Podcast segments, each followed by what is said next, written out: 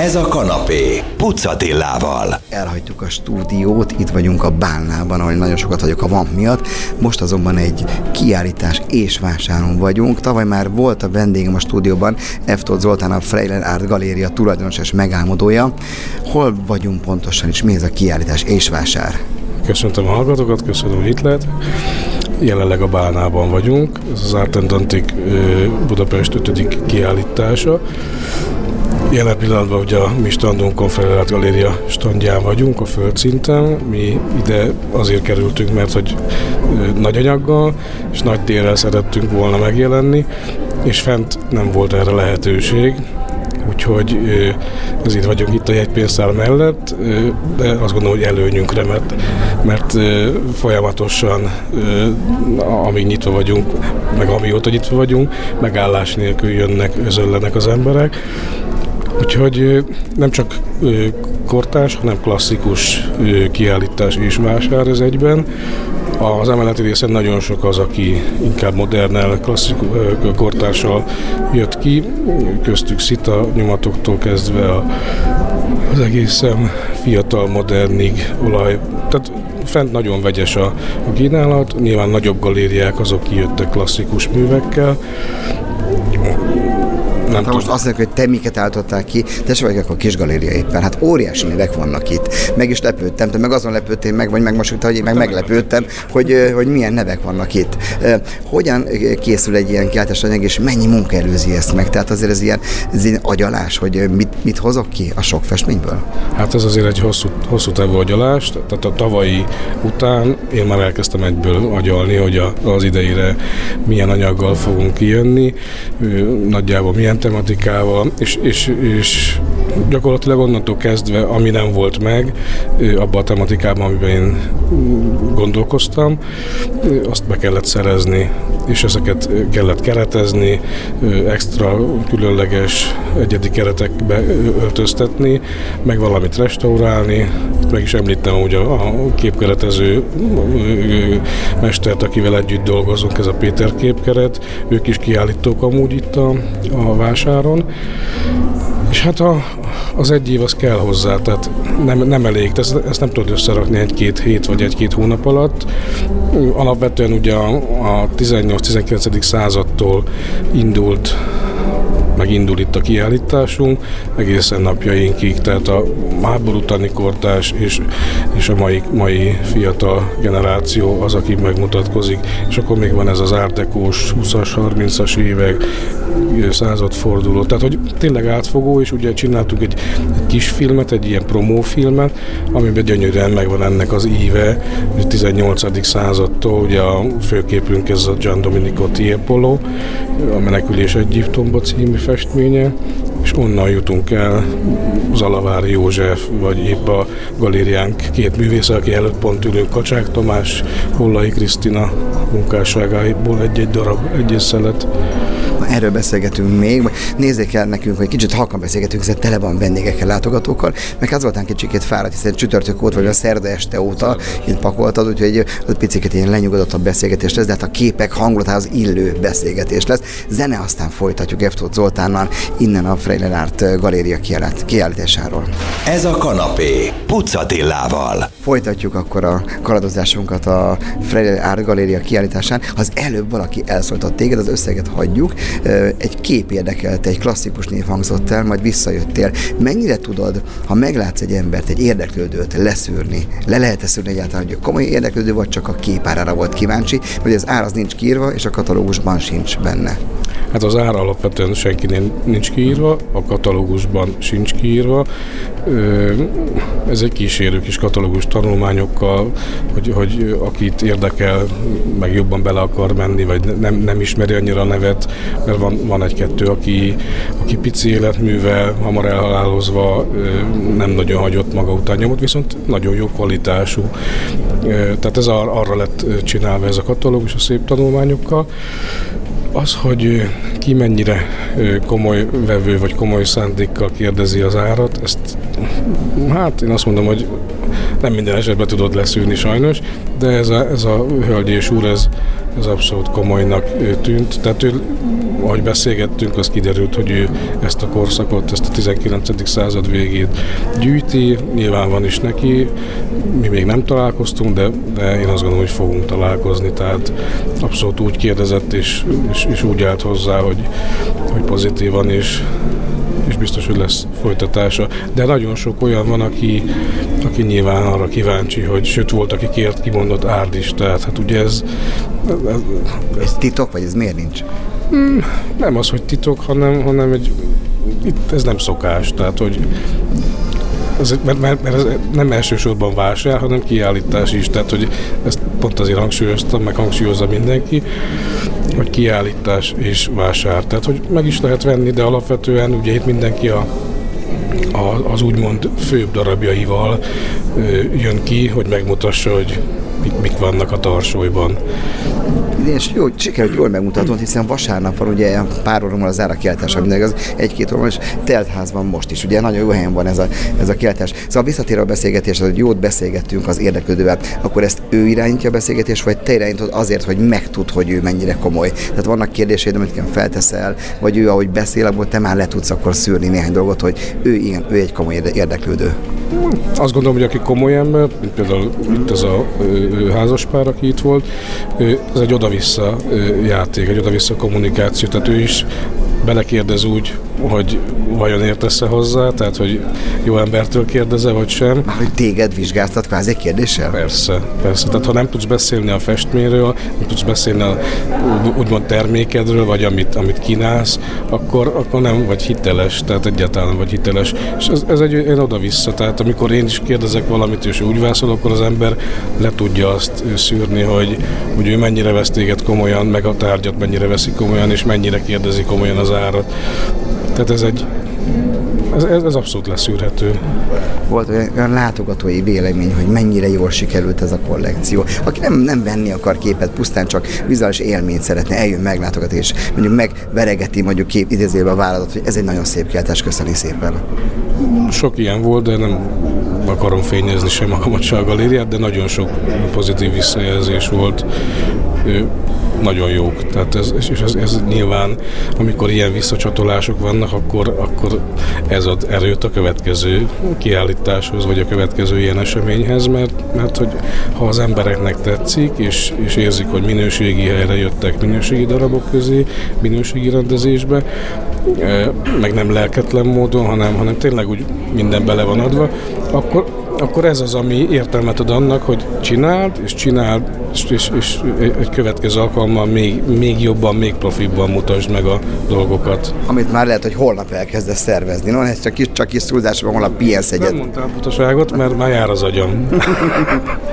a fáradt külső egy aktív belsőt akar. No, 98 mondat Manna FM, ez a, nem a bőségkosa, majdnem azt mondtam, ez a kanapé című műsor. Tehát a bőségkosa lehetne, csak ugye más, más földi jóval tettük tele ezt a kosarat. Ez a kanapé, folytatjuk, zenélünk, aztán folytatjuk a beszélgetést. Ez a kanapé, Pucatillával. 98 mondat Manna FM, ez a kanapé, annak is egy kitelepülése a Freiler Art Galéria Bálnában lévő kiáltás és vásárára. Mikor elégedett a, a galéria tulajdonosa, amikor 1, 2, 3, 4, 5 képet eladsz, vagy nagyon sokan bejöttek és megnézték, és azt mondták, hogy remek lett. Mennyire fontos az, hogy itt el is add a képeket? Hát nem első, nem elsősorban ez a legfontosabb, nyilván ez is fontos, tehát minden galériának fontos, hogy azért értékesítsen, és legalább amit ráköltött, az visszajöjjön. De én azt gondolom, hogy ez egy ilyen, egy ilyen kombó, ami, ami örömet tud okozni, tehát az előbb, hogy beszéltünk arról, hogy jók a visszajelzések, pozitívak a visszajelzések, tehát hogy tetszik a közönségnek az, amit csinálsz, és az, ahogyan csinálod. A másik blokk az, hogy igen, legyen egy-két sikeres eladás, és azt gondolom, hogy ami a ami a legnagyobb értéke, meg a legnagyobb dolog ebbe, ami a hozadéka lesz utána. Tehát itt nagyon sok ember gyűjtőt, akit eddig nem ismertél, és ők se ismertek téged, azokkal ki tud alakulni egy olyan, egy olyan új ismerettség, amiből aztán, hogy hosszabb távú gyümölcsöző későbbi üzleti kapcsolat, vagy akár egy baráti viszony létre tud jönni. Tehát ez, ez megint egy ilyen fontos szelete ennek a, az úgymond tortának, tehát hogy több, több dologból tevődik össze ez a, a, az ennek elkövethető siker. Ugye rengetegen álltatok itt ki fent is.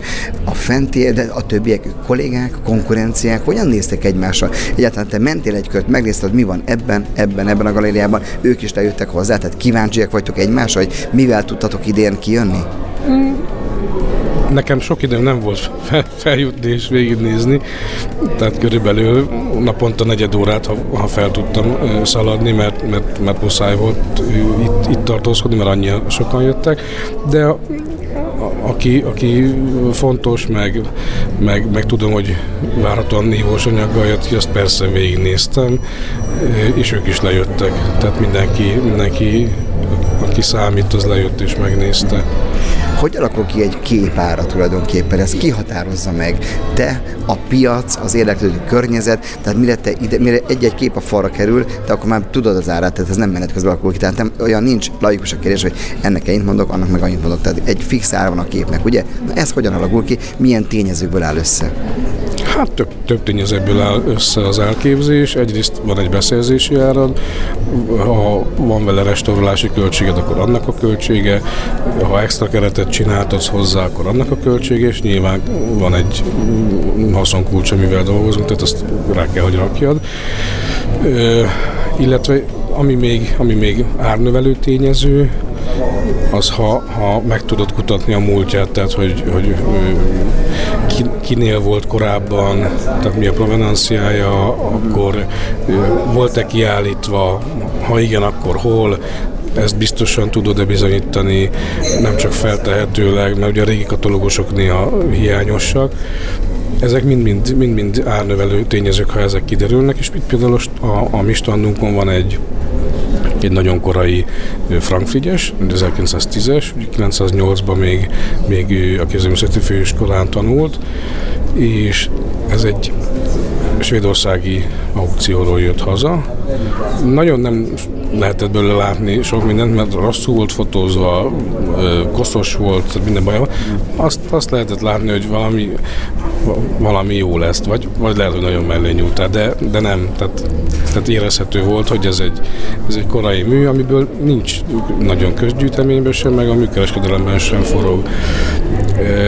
De ugye Svédországban nem repültünk, nem ki, hogy megnézzem, úgyhogy, úgyhogy picit volt bennem egy ilyen félelem, de aztán amikor megjött a kép és kicsomagoltam, akkor azt mondtam, hogy ah, és utána aztán, ami, ami, ami még egy nagy wow volt, hogy ahogy le lett tisztítva, és elkezdtek élni a színek, tehát megkapta a megfelelő konzerválást, egyebeket, és aztán ami még a hava tortán, hogy megtaláltuk 1911-ben ki volt állítva tehát megvan a kép címe, mindene. Tehát, hogy ez egy, ez egy olyan dolog, ami, amit adtam neked katalógust, abban is tudod majd olvasni, még tudod nézni.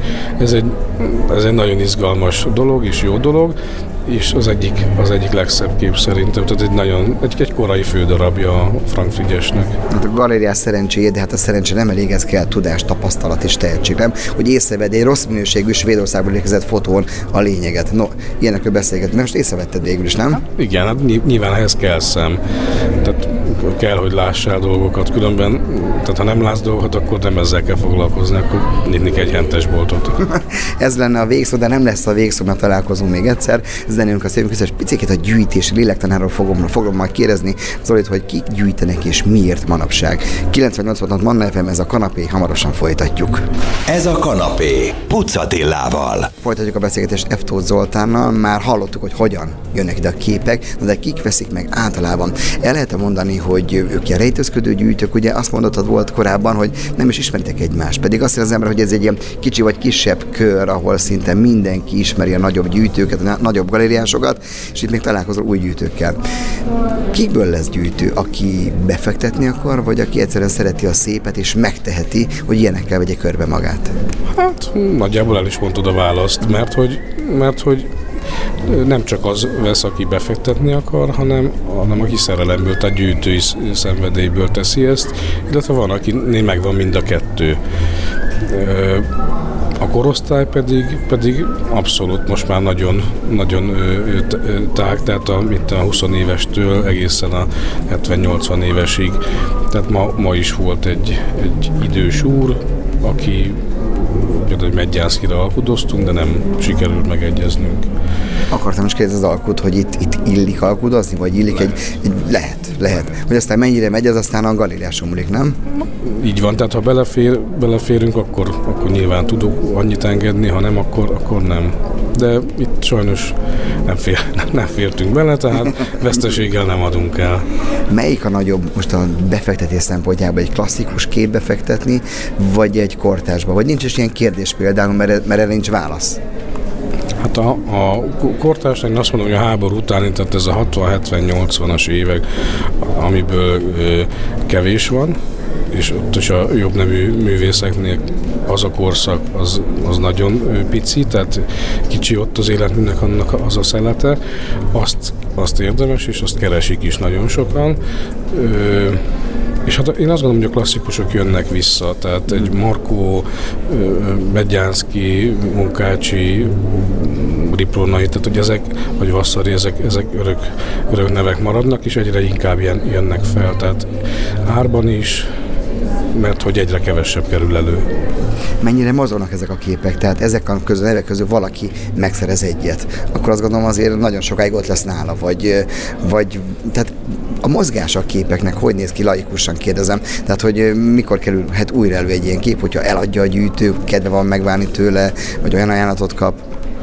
Én azt gondolom, hogy akik most vásárolgatnak, tehát itt a klasszikusokról, amit az előbb beszéltünk, vagy akár a háború utáni kortárs erősebb darabjaiból, azok gyűjteményében is befektetőknél maradnak, tehát nem most fognak előjönni a piacra, tehát nem jellemző egyáltalán, sőt most legutóbb a nyár, nem is nyár végén ősszel volt Svájcban egy aukció, ahol ö, négy vaszari volt, egy, egy korábbi, a többi pedig ez a 30-as évek korszakában, a legjobb korszaka, és drágábban mentek el, mint nálunk. És utána aztán az itthoni aukció érződött is, mert egy kisebb méretű, de ugyanabból a korszakból való alkotás már azt az árszintet ütötte meg, mint a külföldi. Tehát, hogy, és már nem csak magyarok vásárolnak magyar képeket, hanem rengeteg külföldi is, mert hogy most már érdemes belefektetni magyar képben is, képbe is. Kinyílt a piac.